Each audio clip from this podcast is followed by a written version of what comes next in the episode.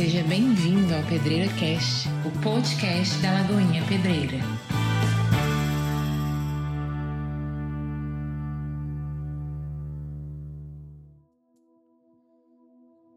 Glória a Deus. Boa noite, meus irmãos. Graça e a paz do Senhor Jesus. Que Deus nos conduza em graça, em esperança, em amor.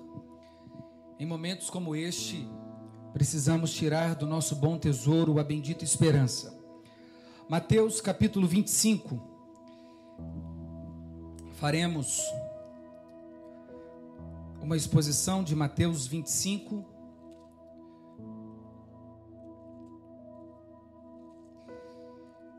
Deus é bom. Eu tenho percebido como que ainda que os lugares aonde nós nos reunimos, seja ele o mais moderno possível, com cadeiras acolchoadas, ar-condicionado, só se torna tão belo quando você está aqui. Uma saudade muito grande de poder pregar para a igreja viva. Sabemos que você está do outro lado aí do seu smartphone, do seu celular, da sua televisão, do seu computador, mas como é importante relembrarmos a respeito do calor humano, né? O aperto de mão, o abraço, isso não tem preço. Então tem sido um grande desafio, né? Sentir essa saudade dos irmãos, sentir essa saudade de perto.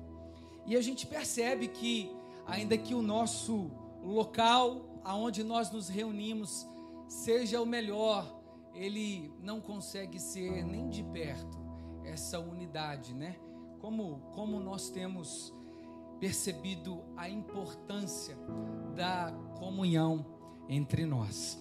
Você é a igreja, você é o povo de Deus, você é a noiva do Cordeiro, e eu, juntamente com você, formamos este corpo, esta noiva. Você faz sentido, você faz sentido, mas Cristo continua sendo o centro de todas as coisas.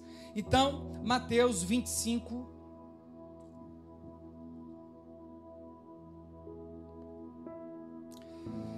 Um texto que requer uma atenção, um texto que percebemos algumas violações a respeito do mesmo, 25, 31. Mateus capítulo 25, a partir do verso 31, nós faremos uma exposição até o verso 46. Mateus 25, 31, até o verso 43. Subtítulo desses versos que nós faremos a leitura é o grande julgamento e nós tentaremos entender melhor o que o texto quer nos ensinar. Um texto delicado, um texto encorajador ao mesmo tempo, que traz uma palavra de esperança, mas também um texto que traz uma palavra de correção, de atenção. Então é importante nós captarmos dentro desse texto o que é de mais precioso, o que é o mais importante, o cerne do texto. Eu quero tentar ser o mais prático e o mais simples possível, tanto nas palavras, quanto na explicação, quanto na exposição. Porque eu acredito que quanto mais simples nós entendemos o texto, melhor compreendido, mais apto para o reino nós estaremos. A compreensão das Escrituras nos torna mais parecidos com Jesus. O Evangelho é simples, o Evangelho é puro e simples. Quem dificulta sou eu e você. Amém? Vamos lá? Mão aí na sua palavra, pega as Escrituras no seu celular, no seu tablet. Eu prefiro a moda antiga. Mateus capítulo 25, a partir do verso 31, diz assim: Quando vier o filho do homem, na sua majestade e todos os anjos com ele, então se assentará no trono da sua glória.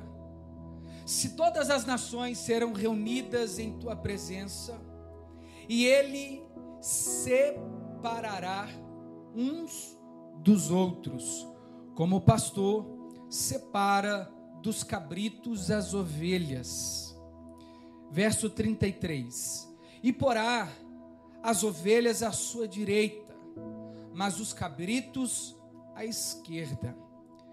34 diz assim: Então dirá o rei aos que estiverem à sua direita: Vinde benditos do meu Pai, entrai na posse do reino que está preparado desde a fundação do mundo.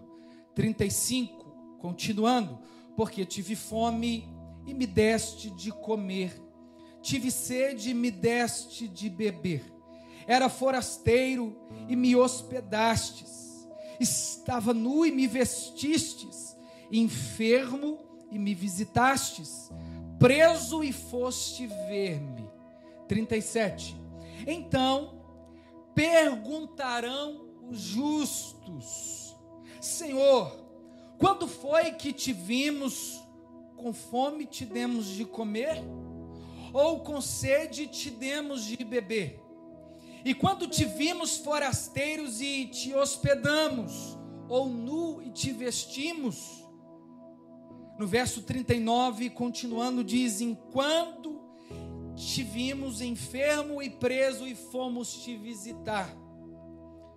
O rei, respondendo, lhe dirá: Em verdade afirmo que sempre que fizestes a um destes meus pequeninos irmãos, a mim o fizeres, o fizestes.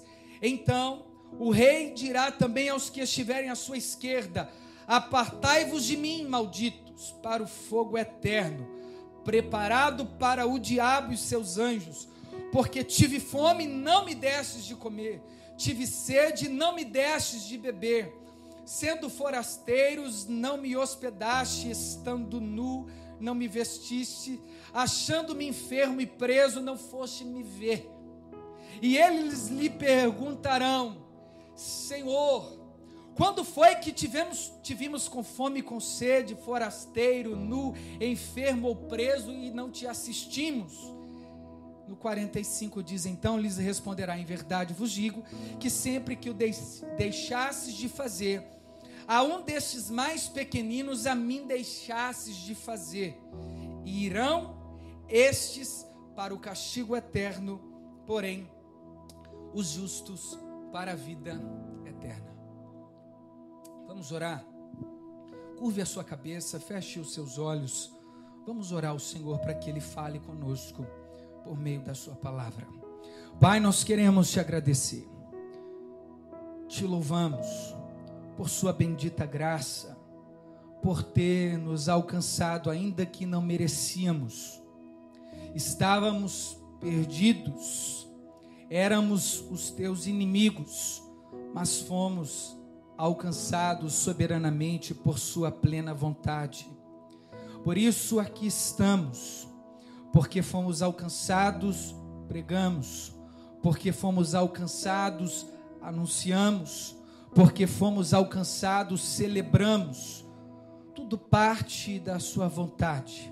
E por isso, Pai, mais uma vez rendemos a Ti louvores, te suplicamos para que através das sagradas Escrituras, as palavras de vida eterna, continua a nos encorajar a nos ensinar, a nos edificar, a nos exortar, porque nós queremos ouvir a Sua voz.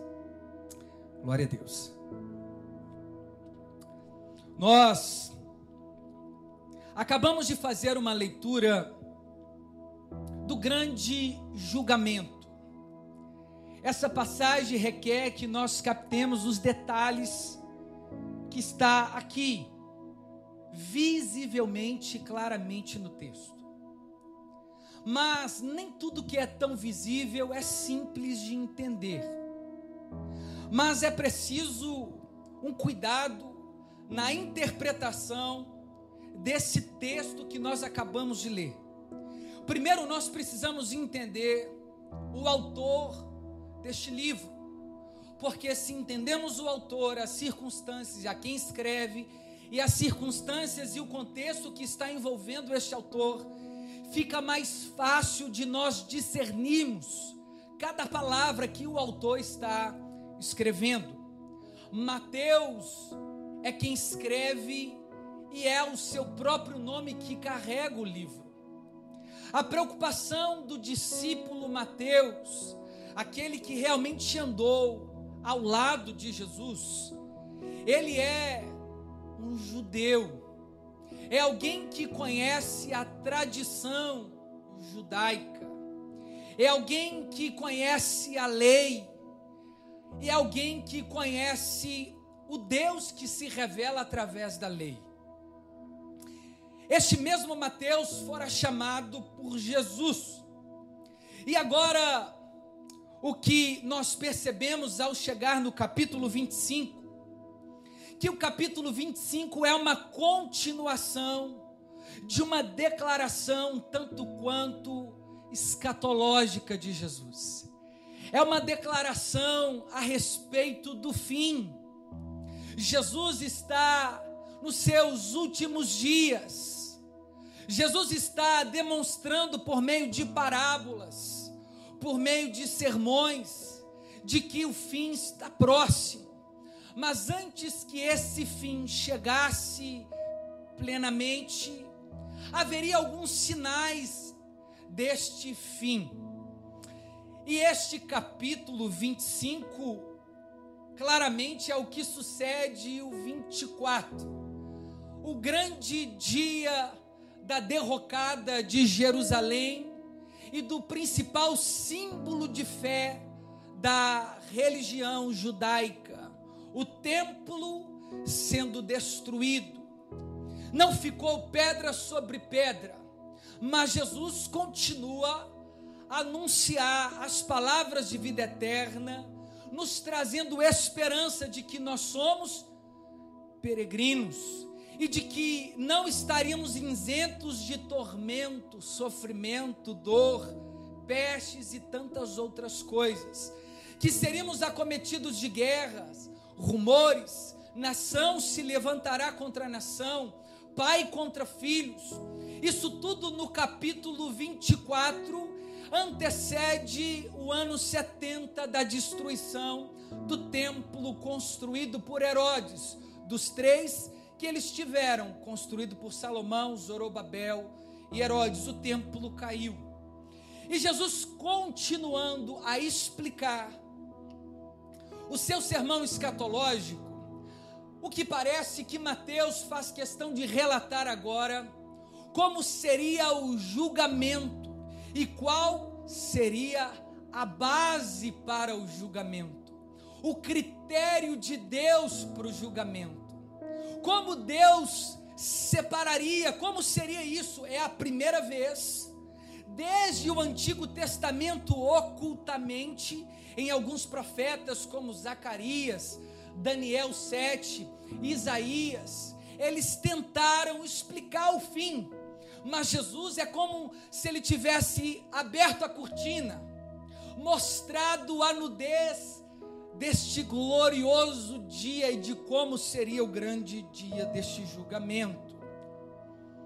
Então, a preocupação primeira de Mateus é fazer alusões ao Antigo Testamento, já que Mateus vai escrever o evangelho que pertence aos evangelhos sinóticos, aquele Mateus, Marcos, Lucas e João.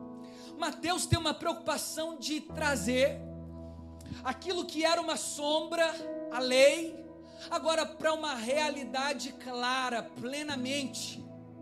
Tudo que estava encoberto na lei, entre linhas, talvez não tão bem explicado, porque não havia ali o cumprimento pleno.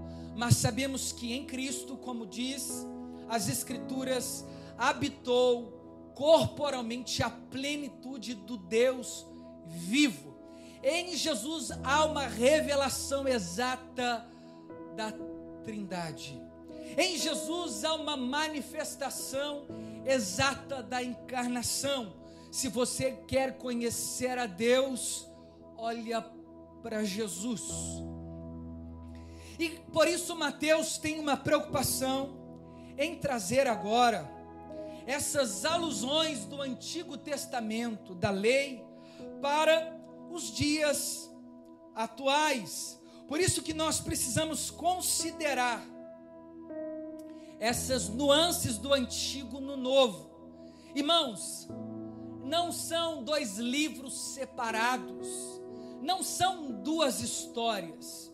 O Antigo Testamento é o início da história e o Novo Testamento é a continuação dessa história. Nós não servimos um Deus carrasco para alguns do antigo e parece que no novo Deus ficou mansinho, bonzinho. Parece que é um Deus assentado em um trono de glória no antigo e agora um Deus indefeso, nascido em uma manjedoura, entrando pelo um jumentinho. Parece que esse Deus se fragilizou. Não! O mesmo Deus que atua e atuou no antigo é o Deus que continua atuando no novo, no Novo Testamento. Então a gente entra agora no verso 31, para que comecemos a entender melhor o que é que Jesus quer dizer com esta declaração do grande julgamento. Aqui ficamos tanto quanto entusiasmados em tempos de crise, de dor, queremos respostas. Em tempos de caos, estamos mais sensibilizados. Parece que todos agora querem que a igreja fale alguma coisa. Parece que todos os ouvidos estão um pouco mais atentos. O que está acontecendo? Qual que é esse momento? Alguém pode nos explicar? Por que é que temos essa tendência? Porque Salomão já dizia: é melhor ir à casa do luto do que aonde tem banquete. Porque ao sair da casa do luto, nós conseguimos refletir. E é esse momento que nós precisamos aproveitar para continuarmos a anunciar o Cristo que morreu pelos nossos pecados, mas que ressuscitou e prometeu, prometeu que ele voltará para nos buscar. E é isso que nós vamos começar a entender um pouco melhor.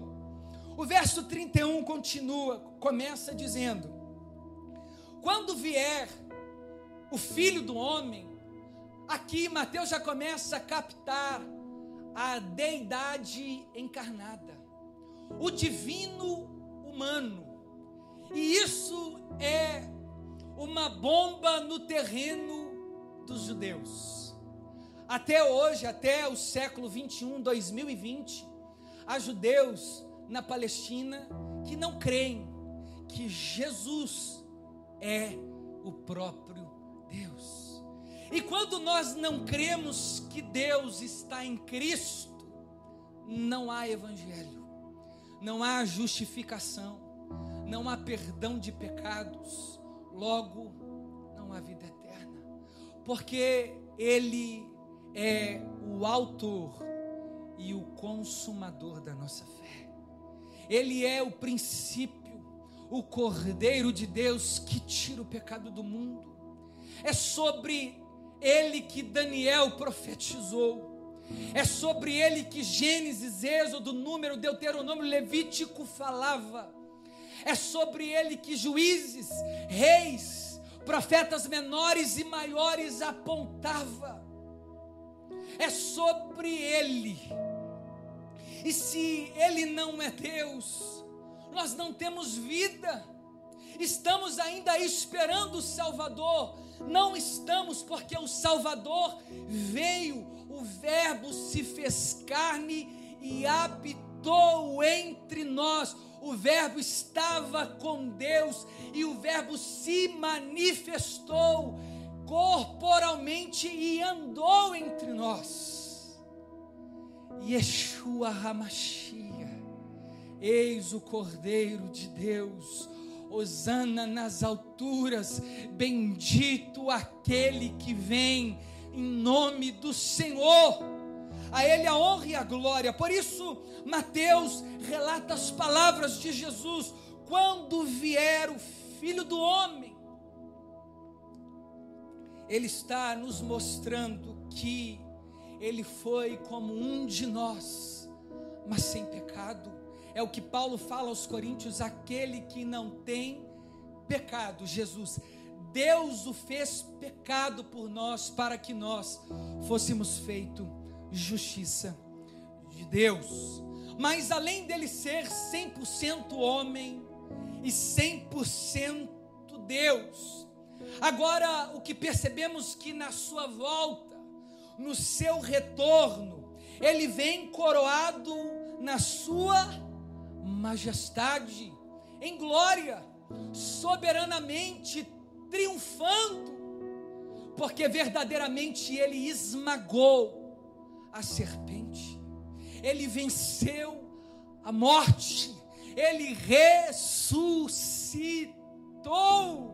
ele venceu e por isso somos mais do que vencedores em Cristo, somos bem-aventurados em Jesus mas a sua volta não é mais como um homem fragilizado, como Isaías tivera a revelação.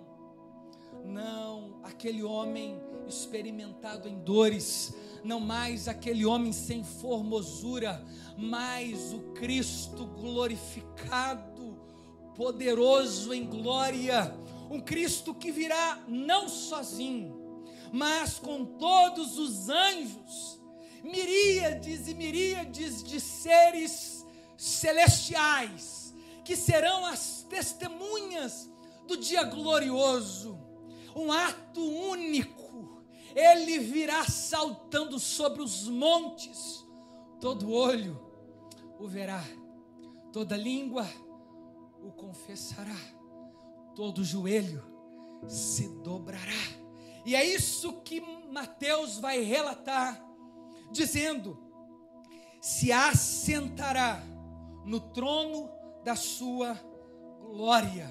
Mais uma vez, esta passagem nós podemos interpretar através de dois grandes profetas, de Daniel e também Zacarias, mas também é uma passagem que nos remete a Deuteronômio 33, verso 2, que diz assim: O Senhor veio do Sinai e alvoreceu sobre eles desde o Sei, resplandeceu desde o monte Parã, veio com miríades de santo desde o sul, desde as encostas das suas montanhas.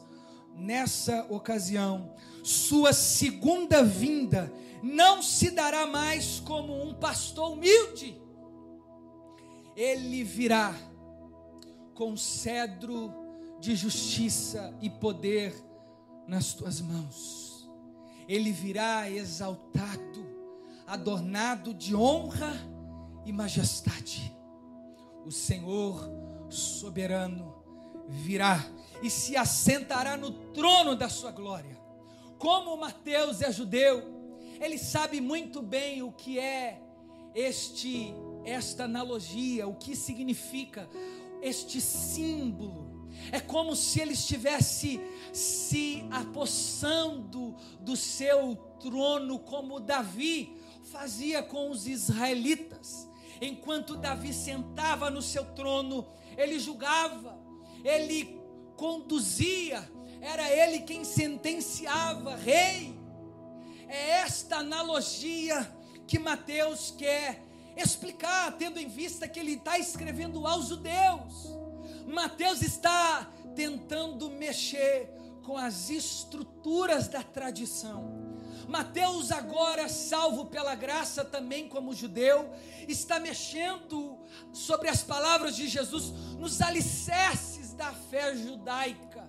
E elas estão se abalando cada vez mais, elas estão vulneráveis cada vez mais, porque o Rei da Glória chegou. E é isso que Mateus explica. No verso 32, ele diz: E todas as nações serão reunidas em Sua presença. No livro de Ezequiel, capítulo 34, verso 17, também tem uma menção deste grande dia. Diz assim: Quanto a você, meu rebanho, assim diz o soberano Senhor: julgarei entre uma ovelha e outra, entre carneiros e bodes. Não lhes bastas comerem boa pastagem, deverão também pisotear o restante das pastagens. Não lhe bastas beberem as águas límpidas, deverão também enlamear o restante com os pés. Deverá o meu rebanho alimentar-se daquilo que vocês pisotearam e beber daquilo que vocês enlamearam com os pés. É como se todas as nações já estivessem sendo reunidas para o grande dia. E aqui um fato interessante e importante. Aos incrédulos de, de plantão, haverá um dia em que não haverá mais espaço para incredulidade. Todas as nações serão reunidas diante do Altíssimo. Não haverá mais como fugir do dia da sentença, do dia do juízo.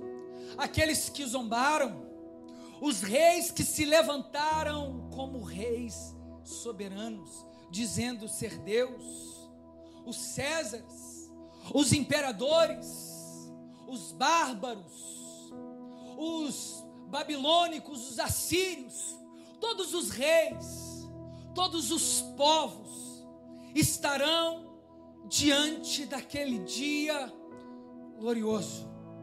Não haverá mais como fugir daquele dia.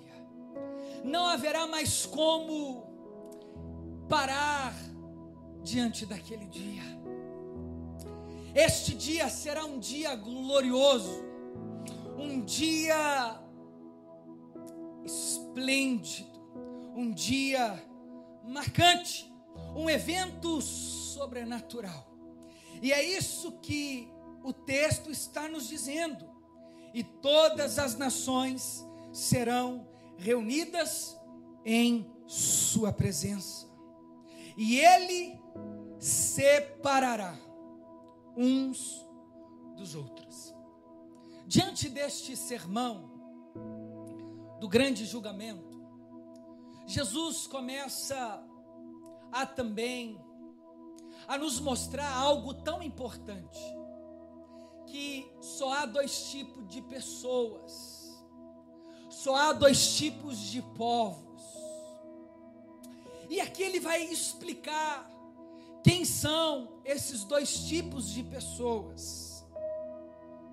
Como o pastor separa dos cabritos as ovelhas. Para nós, ocidentais, brasileiros, nós não temos tanta familiaridade, talvez, principalmente em uma cidade, em uma capital, com a vida do campo, com a vida rural. Mas naquele tempo, os judeus tinham muito contato com esse contexto. E eles sabiam como era o dia a dia de um pastor ele sabia como um pastor conduzia o seu rebanho. Mas vamos entender algo. Enquanto a cabra ou o cabrito ou o bode e a ovelha são ainda bezerros pequenos, amamentando, eles são muito parecidos. Eles crescem de forma tão parecida, mas tão parecida, que dificulta o pastor identificar visivelmente, o pastor mesmo de ovelha. Eu não estou dizendo o pastor do ofício eclesiástico, eu estou dizendo do pastor do campo. Então ele não consegue facilmente, não é que ele não saiba diferenciar, ele não consegue diante de um rebanho com mais de 200, 500, mil ovelhas e bode, ele não consegue diferenciar um do outro. Com os olhos, algum passa despercebido. E é isso que Jesus está dizendo naquele evento, no dia do julgamento. Eu virei em trono de glória, me assentarei. O filho do homem em majestade, as nações serão reunidas, todos, todos os povos, os que estão perto, os que estão longe, todos, todos, os incrédulos, os ateus, os agnósticos, os gnósticos, todos cristãos, a igreja nominal, a igreja invisível, todos estarão diante daquele dia. E aí ele usa a linguagem do pastor. Parece que ele sai de uma linguagem sobrenatural e agora traz para uma linguagem terrena, explicando aos discípulos como será aquele dia. E como os discípulos entendiam muito bem o que é o momento em que o pastor cuida das suas ovelhas, ele diz assim: como o pastor separa as ovelhas dos cabritos Porás, no verso 33, as ovelhas à sua direita, mas os cabritos à sua esquerda. Como que o pastor separa um do outro, tendo em vista que os dois crescem muito parecido? O bode se parece com a ovelha. O cabrito se parece com a ovelha. O bode é muito mais esperto que a ovelha. O bode, quando vai beber no rio, ele separa aquele espaço para ele. Se necessário for, ele até luta, briga. Aquele espaço é só dele, enquanto a ovelha indefesa bebe ali o que sobrou. Mas tem uma coisa que o bode não faz, e muito menos o cabrito. Só a ovelha consegue é ouvir a voz do pastor quando ele chama. O bode não consegue. A ovelha é indefesa, mas ela é extremamente domesticada. Ela consegue perceber quando o pastor a chama pelo nome. Ela se atenta. Eu sou o bom pastor. E as ovelhas me reconhecem quando eu as chamo. Por isso que há essa separação. A separação será diante deste julgamento tão triunfal. Mas na hora que estaremos todos solenemente neste dia, ele chamará as suas ovelhas, dizendo: separem para o meu lado direito e é isso que ele vai dizer no verso 33: Porá as ovelhas à sua direita, mas o seu cabrito à esquerda. Ele está fazendo uma divisão, uma separação de dois povos, de duas espécies. Elas cresceram juntos, elas estiveram juntos, mas no grande dia esses dois povos serão completamente separados. Completamente separados. Quanto a você, meu rebanho, assim diz o Senhor, está lá em Ezequiel 34. Eu vou julgar, mas é necessário que vocês esperem por esse dia é necessário que vocês padeçam, sofram. É necessário que vocês sintam o calor, o perigo, mas no grande dia eu vos chamarei. no grande dia eu convocarei. Isso mostra claramente a eleição incondicional. Quando o pastor chama e a ovelha atende, nós precisamos entender como este rebanho, estávamos todos no rebanho do inferno. Romanos capítulo 3 vai dizer isso: destinados, separados de Deus, inimigos da cruz de Cristo, mas o bom pastor nos chamou das trevas para o reino do Filho do seu amor para anunciar, diz as virtudes daquele que nos tirou das trevas para a sua maravilhosa luz. Antes nem sequer éramos um povo, mas agora somos. Não havíamos recebido misericórdia, mas agora nós recebemos. A ovelha ouve, a ovelha reconhece a voz do seu pastor.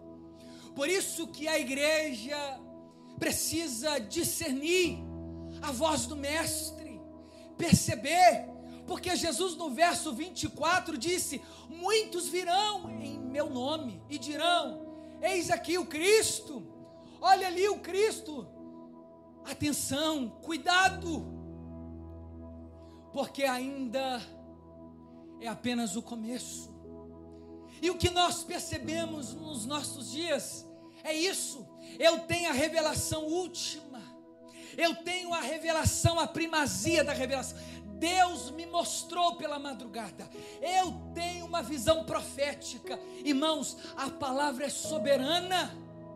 Os profetas se rendem às escrituras. Ela é soberana. É ela que diz, é ela que mostra, é ela que nos direciona.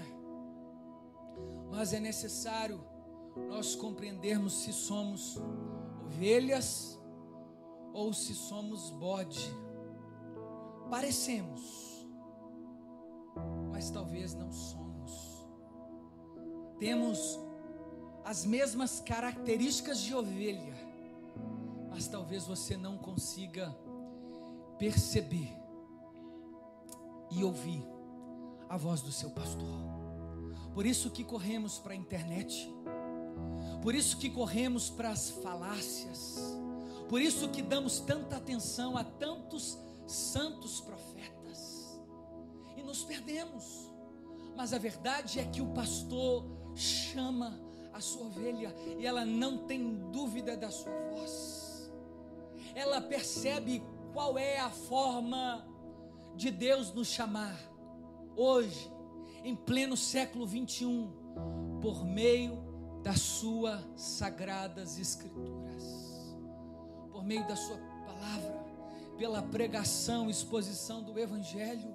Ele convida pecadores ao arrependimento. Irmãos, você pode até ter nascido bode, mas o Evangelho apresenta uma realidade da nova conversão, de nova criatura. É possível termos nascido bode, como eu já fui um dia, e talvez como você, mas um dia o pastor me chamou pelo meu nome e disse: Vamos, Tiago, é hora de começar a jornada, é hora de começar uma vida que não tem fim, uma vida eterna para a minha glória. Vamos, Tiago, se apronte, vamos, Tiago, leia, maneja bem a palavra e não tenha do que se envergonhar. Vamos, Tiago, seja corajoso, tenha bom ânimo. Foi o que ele fez com Mateus, Lucas, João, Bartolomeu, Pedro, Timóteo, Tomé, tantos outros apóstolos e discípulos. Ele nos chamou porque somos ovelhas e por isso ouvimos a sua voz. E ele continua dizendo no verso 34: Então dirá o rei. Aqui nós já percebemos que a linguagem é real. O dia glorioso será um dia da realeza triunfar de uma vez por todas sobre os seus inimigos, dispor todas as nações, de julgar, de dar louvores e honras por meio daqueles que dirão: Santo é o seu nome. E no verso 34 ele diz: Então dirá o rei aos que estiverem à sua direita. Entenda só, nem todos estarão à sua direita. O texto está claro. Nem todos estarão ao lado do rei naquele dia, ao seu lado direito. Por que é que nem todos estarão? Porque alguns nunca deixarão de ser bodes. Porque alguns nunca deixarão seus pecados. Porque alguns nunca deixarão de transgredir, de ofender a santidade de Deus. Porque alguns nunca deixarão de viver os seus próprios prazeres. Porque alguns não morrerão para si mesmo a fim de viver para Cristo. Porque alguns não abrirão mão da sua vida para herdar na eternidade. Por isso, porque alguns já foram levantados como vaso de desonra, de tropeço, de escândalo. E o, o sermão continua dizendo: então, ao rei dirá aos que estiverem à sua direita: Vinde, benditos de meu Pai. Irmãos, que dia glorioso será. Que dia glorioso será. Ouvir do nosso rei. Entra. Acabou o sofrimento. Acabou a dor. Acabou as pragas. Entra. É tempo de viver eternamente comigo.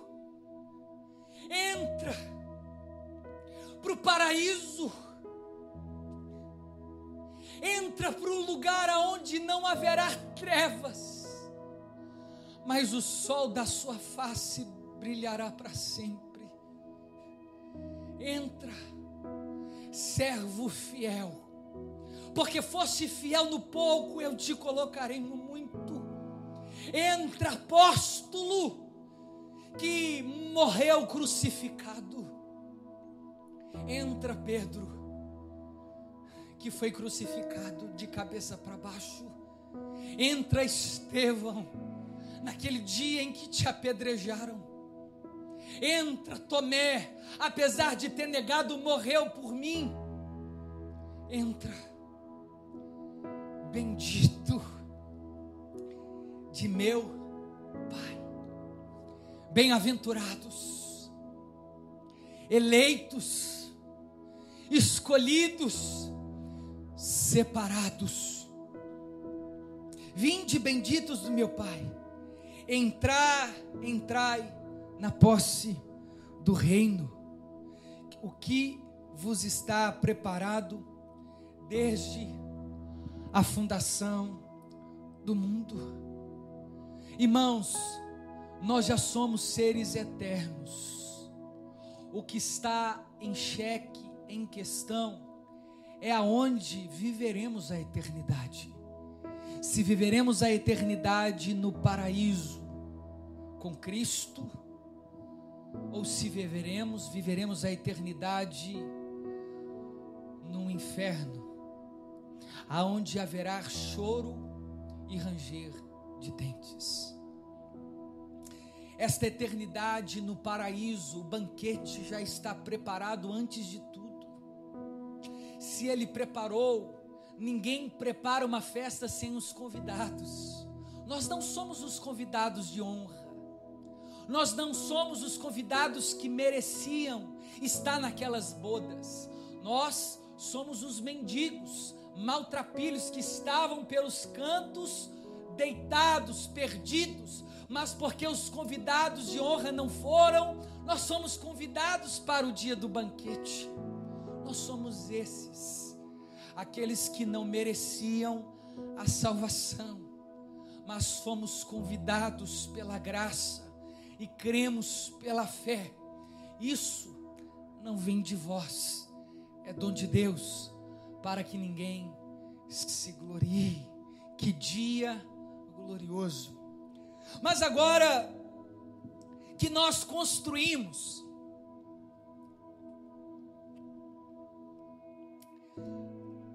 como será este evento glorioso?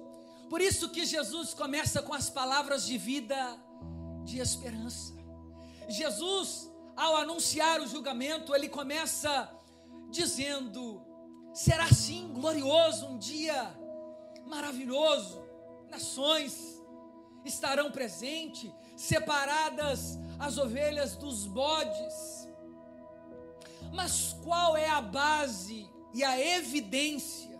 E é isso que ele vai começar a construir um texto deturpado, um texto utilizado para tantas coisas que não tem nada a ver com o que ele quer dizer, que é os versos agora de 35 ao 43.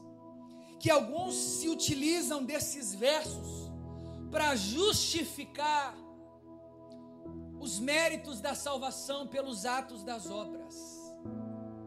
Mas isso não tem nada a ver. A verdade é que o texto não está dizendo isso. Vamos entender melhor. Depois que Jesus explica que haverá essa separação, que ele vai julgar, depois que ele explica aos discípulos, ele diz assim: Porque tive fome e me destes de comer, tive sede e me destes de beber, era forasteiro e me hospedastes. Estava nu e me vestistes, enfermos e me visitaste, preso e foste ver-me. Então perguntarão, então perguntarão justos: Senhor, irmãos, parece que Mateus está aqui fazendo menção, já que estamos aí falando tanto de jejum. Olha o que é de fato o jejum que Mateus quer nos mostrar, está lá em Isaías 58, versos 6 e 7. Abra comigo aí Isaías 58. Olha o que é de fato o jejum. O jejum é arrependimento. O jejum é mudança da rota. É contristamento, é constranger-se é reconhecer a sua impureza, mortificar a carne, a fim de vivificar mais o espírito. O jejum não é um jejum em prol de uma causa, o jejum é para que a pessoa tenha em seu coração um arrependimento.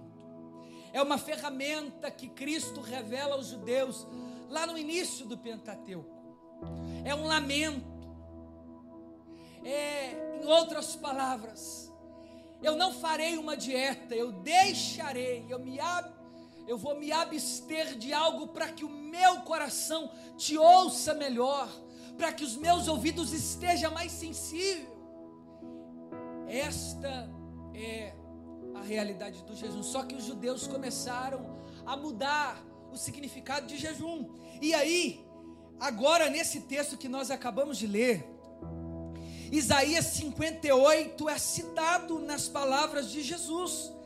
É feita uma menção de Isaías 58, versos 6 e 7, que diz assim: Porventura, não é este o jejum que escolhi?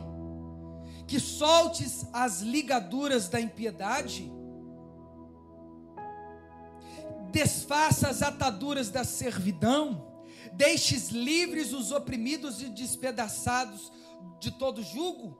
Verso 7: Porventura, não é também que partas o teu pão com o faminto e re, é, com faminto e recolhas em casa os pobres desabrigados e se vires o nu o cubras e não te te escondas do teu semelhante.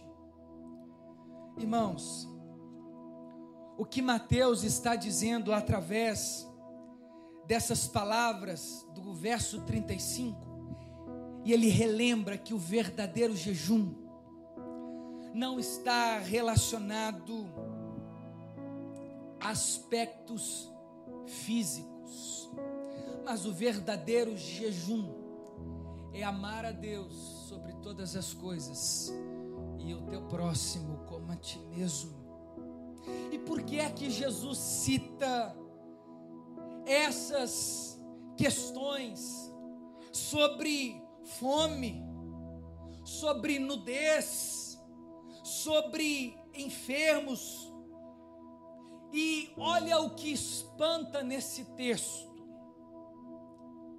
É que no verso 37, ele diz assim: então, perguntarão quem? Os justos.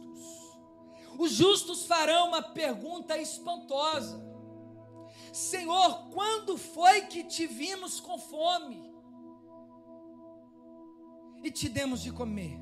Ou com sede te demos de beber?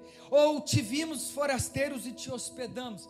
Irmãos, perceba que o que Jesus falou não é uma condição para sermos salvos. O que Jesus está falando é exatamente o contrário fazemos isso naturalmente uns com os outros, ou deveríamos fazer. E aí, quando os discípulos ouvem Jesus, é como se os discípulos estivessem perguntando: Senhor, é, em que momento que o Senhor foi preso e que nós te visitamos? Eu não lembro. Jesus, em que momento o Senhor estava com fome e nós fomos levar comida? Pode ser que Pedro talvez relembre ali de João 4, em que Jesus está conversando com a samaritana, foi buscar comida, mas é, é espantoso para os justos perceber que os, os discípulos fizeram isso sem perceber que fizeram. Está claro que as boas obras, elas não salvam ninguém. As boas obras não é o critério para a salvação, para o dia da separação. As ovelhas que estavam à direita, não estavam à direita porque deram comida, porque vestiram, porque visitaram. As ovelhas que estavam à direita foram salvas porque elas ouviram a voz do pastor. Elas foram salvas porque o pastor as chamou lá do império das trevas e porque elas foram salvas é que agora elas vão servir umas às outras. E sem mérito algum, elas não estão fazendo com a direita e a esquerda está relembrando, ela nem percebe que ela faz isso, é isso que está acontecendo. Os discípulos estão se perguntando: Senhor, quando foi que isso aconteceu? E Jesus continua dizendo, no verso 40, o rei respondendo lhes dirá: Em verdade vos afirmo que sempre que o fizestes a um destes meus pequeninos irmãos, a mim o fizeste. Irmãos, estamos num momento delicado para falar disso. Mas se caridade fosse critério para salvação, já tinha muita gente ruim no céu. Eu digo porque tem muita gente ruim que faz caridade para ver se ameniza a consciência, os pecados. É aquele cara que trai a esposa na semana, mas no final de semana ele leva uma cesta básica para alguma ONG, para ver se alivia. Isso é tão perigoso. Se fosse assim, se as boas obras salvassem alguém, e a gente vai entender isso na visão de Tiago, capítulo 2. O que Jesus está tentando dizer é que há uma evidência de que somos ovelhas ou bodes. Ele está dizendo assim, por isso que ele começa dizendo primeiro que vai salvar e vai separar, e depois ele vai explicar por que é que essas ovelhas à direita foram separadas? Elas foram separadas porque elas ouviram a voz do pastor. E porque elas ouviram a voz do pastor, elas estão dando de comer, de beber, visitando umas às outras. E é isso que ele vai explicar aqui no verso 39, 40. O rei respondendo lhe em verdade vos digo que sempre que o fizeste a um desses pequeninos irmãos a mim, os fizeste. Irmãos, este pequenino irmãos aqui é a forma de Jesus falar dos discípulos. Quer ver comigo? Vai lá em Mateus capítulo 10, verso 47. Vê se não é isso. Porque existe um critério até para as boas obras.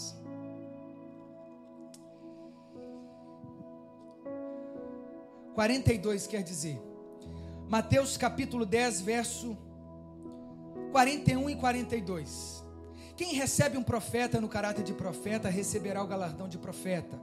Quem recebe um justo no caráter de justo, receberá o galardão de justo.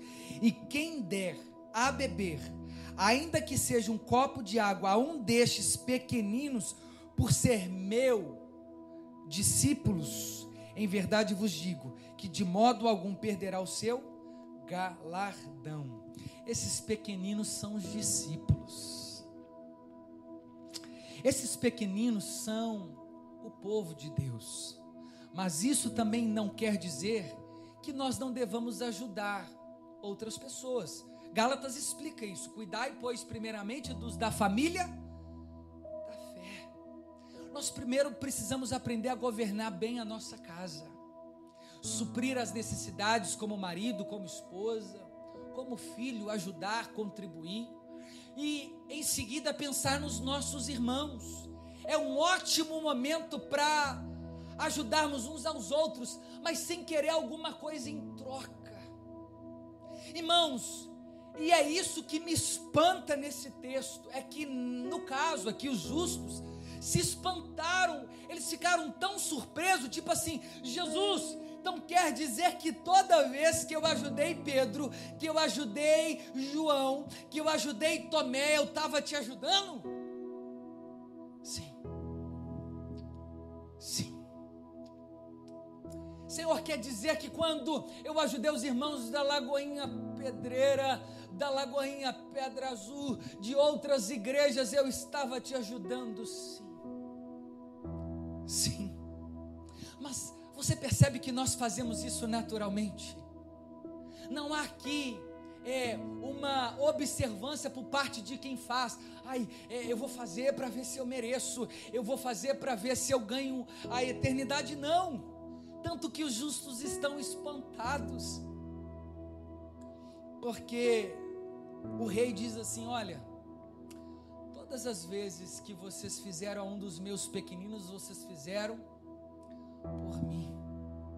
Irmãos, lembra de um homem que, respirando ameaças contra os que eram do caminho, sai com autorização a perseguir, a fim de destruir a seita que ele dizia do Rabi, daquele que seria o mentor da, do movimento cristão ele sai desesperadamente para matar Cristo ou os cristãos.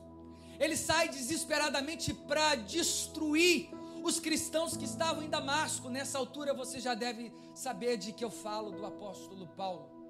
Mas a caminho de Damasco, uma luz brilhou. E uma voz de dentro, mais forte do que a própria morte, em que ele reconhece o senhorio daquela voz e diz: Senhor. E a voz dizia: Paulo, Saulo, Saulo, a quem tu, a quem tu persegues, porque persegues a mim, Saulo. Entenda só que Saulo está perseguindo os cristãos, mas Jesus está dizendo: Saulo, você está perseguindo os cristãos, mas você não está perseguindo ele, você está perseguindo a mim. Porque a igreja é a noiva de Cristo, é propriedade particular do noivo. de fato, não podemos usar os versos aqui separadamente de forma errada, mas somos a menina dos teus olhos, somos a sua propriedade exclusiva, o seu povo, a sua nação. Quando somos afrontados, não somos afrontados por nós, somos afrontados quando pregamos, é porque eles estão afrontando contra Jesus.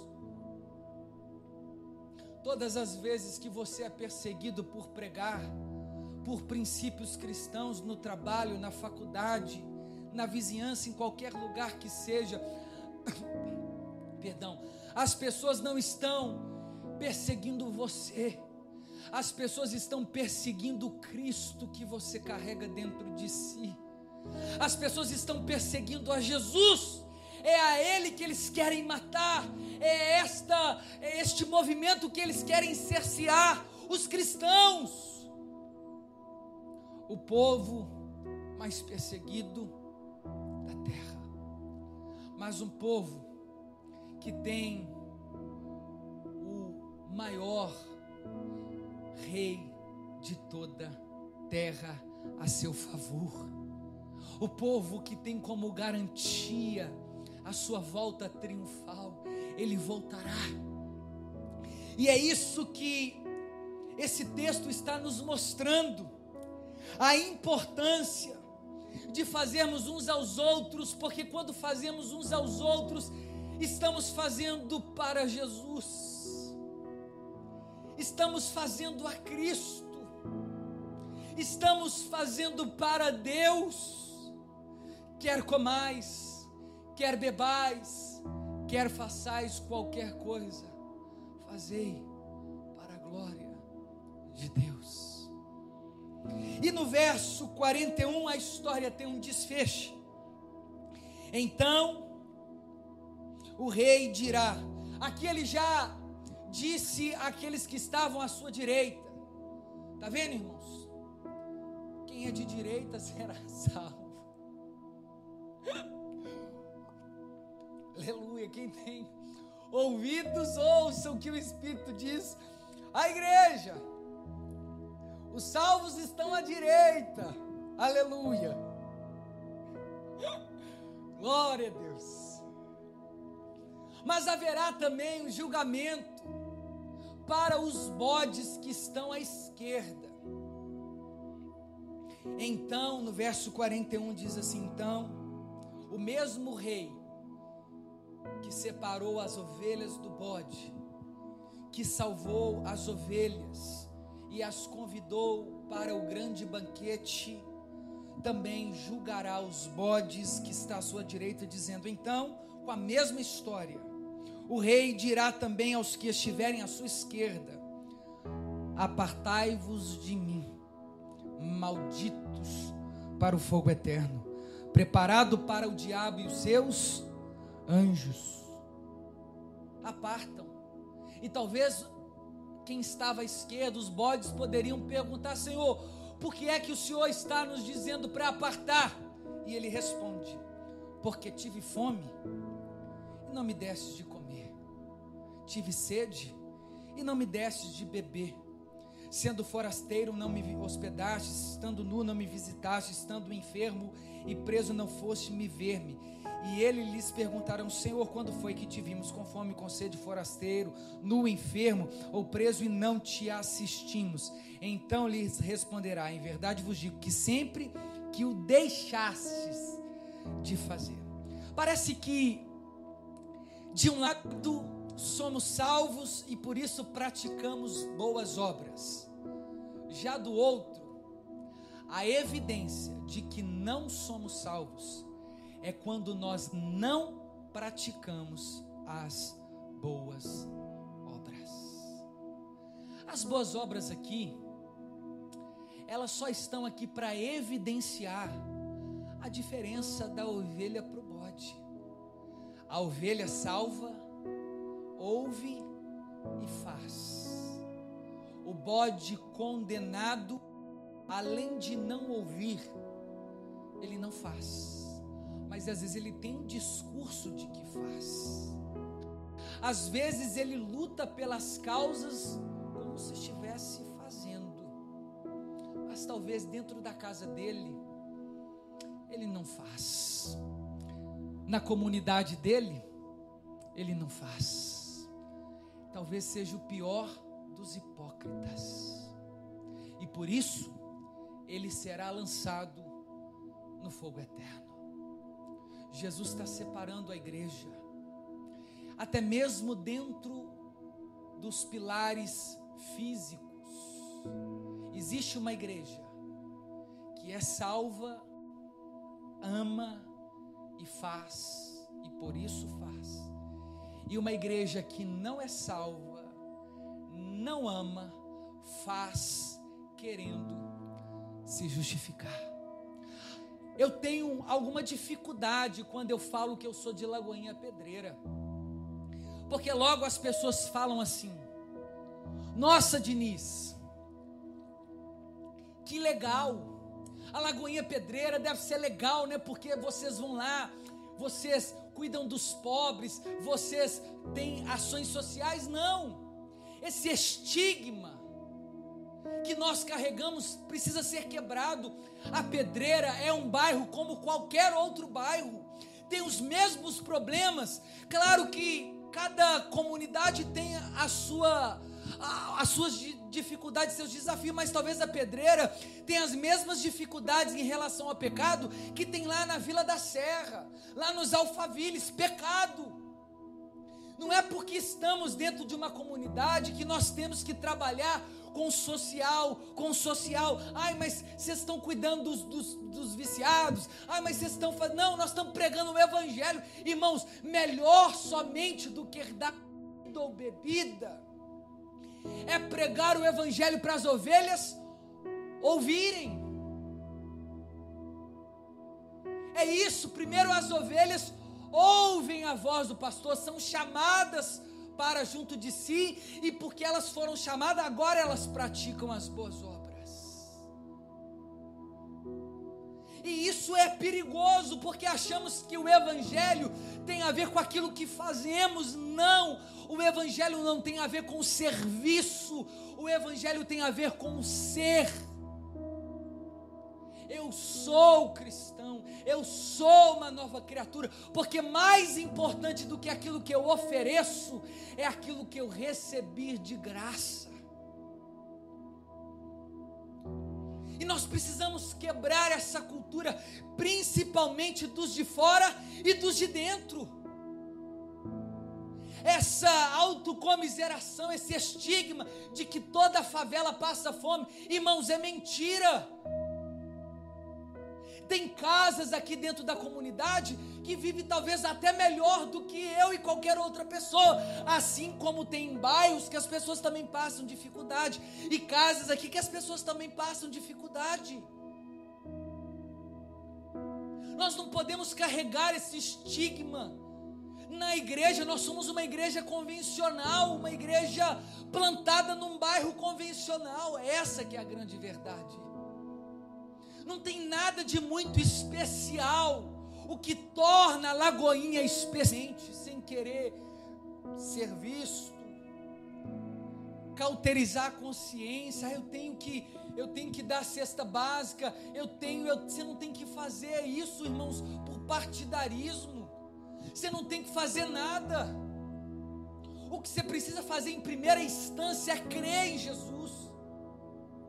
Miserável, se você não crê, você já está condenado ao inferno.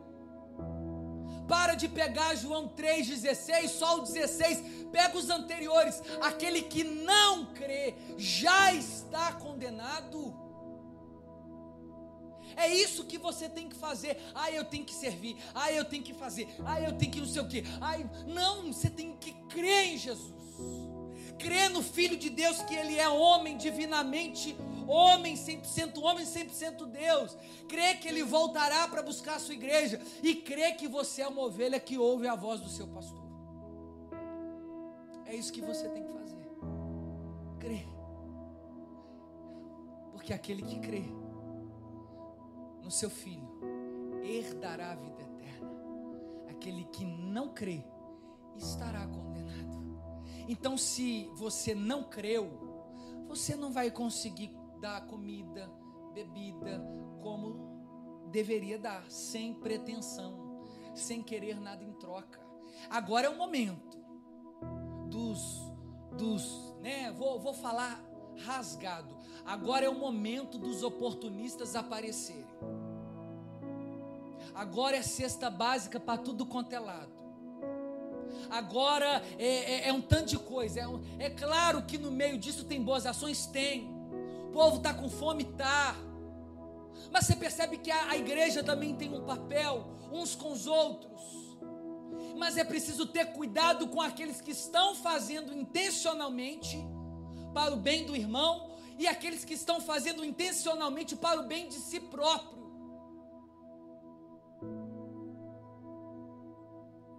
As boas obras não vai te salvar. E provavelmente ela não vai te salvar porque você não consegue ouvir a voz do seu pastor, você não creu na mensagem da salvação. Mas talvez seja uma noite para você se arrepender, deixar de ser bode, tornar-se uma ovelha, ouvir a voz do pastor visitar, dar de comer, cuidar uns dos outros, sem vanglória, sem partidarismo, sem segundas intenções. Esse foi o julgamento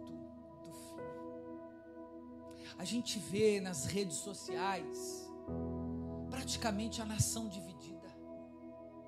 De um lado, eu percebo um discurso irrepreensível, intocável, mas com pouca prática. Você vai ver no dia a dia, não tem, não tem aquilo que, que diz defender, não visita ninguém, não cuida de ninguém, não ajuda ninguém mas fica governando a nação pelo Twitter. É o sabidão do Twitter e de tantas outras redes sociais. Critica os que estão fazendo de coração. Isso é delicado.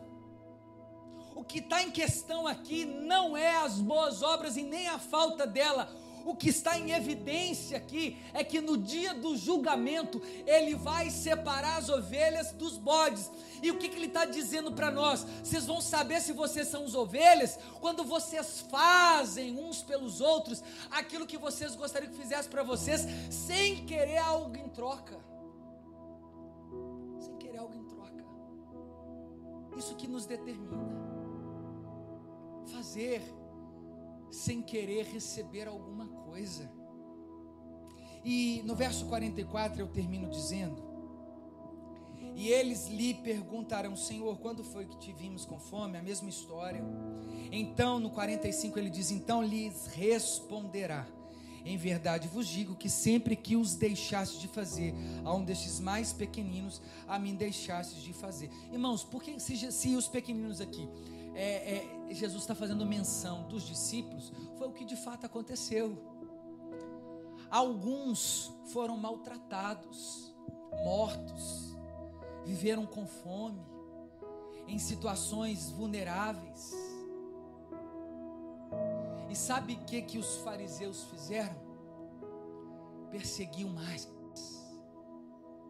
Sabe o que, que os mestres da lei, uma boa parte deles fizeram? Perseguia mais. Sabe o que, que os imperadores fizeram? Incendiaram mais. Mas, irmãos, ninguém estará impune do grande juízo. Ele está sendo a nossa testemunha desde que o mundo é mundo. Cada afronta, cada acusação, cada açoite. Tudo isso será levado em conta para o dia do juízo, a igreja que vai passar pela grande tribulação. O anticristo que será de uma vez derrotado, chegará o tempo dele, irmãos, nada ficará impune, nada, nenhum pecado.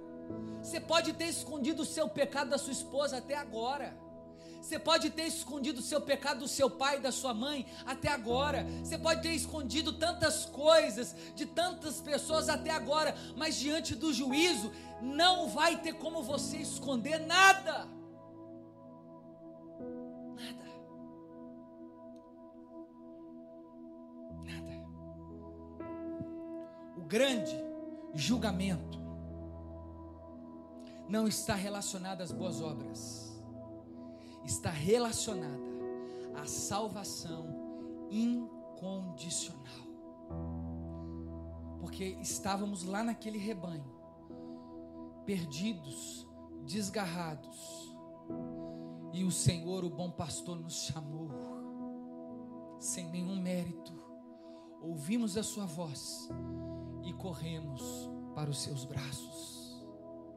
E agora, nos braços de Jesus, ele nos solta dizendo: vão, pregue o Evangelho, anunciem, batizem, ensinem, exortem, corrijam, deem suas vidas, deem de comer, deem de beber, atenda a necessidade da viúva, do órfão, do vulnerável, mas antes de tudo nós já estamos nos braços de Jesus, sem nenhum mérito.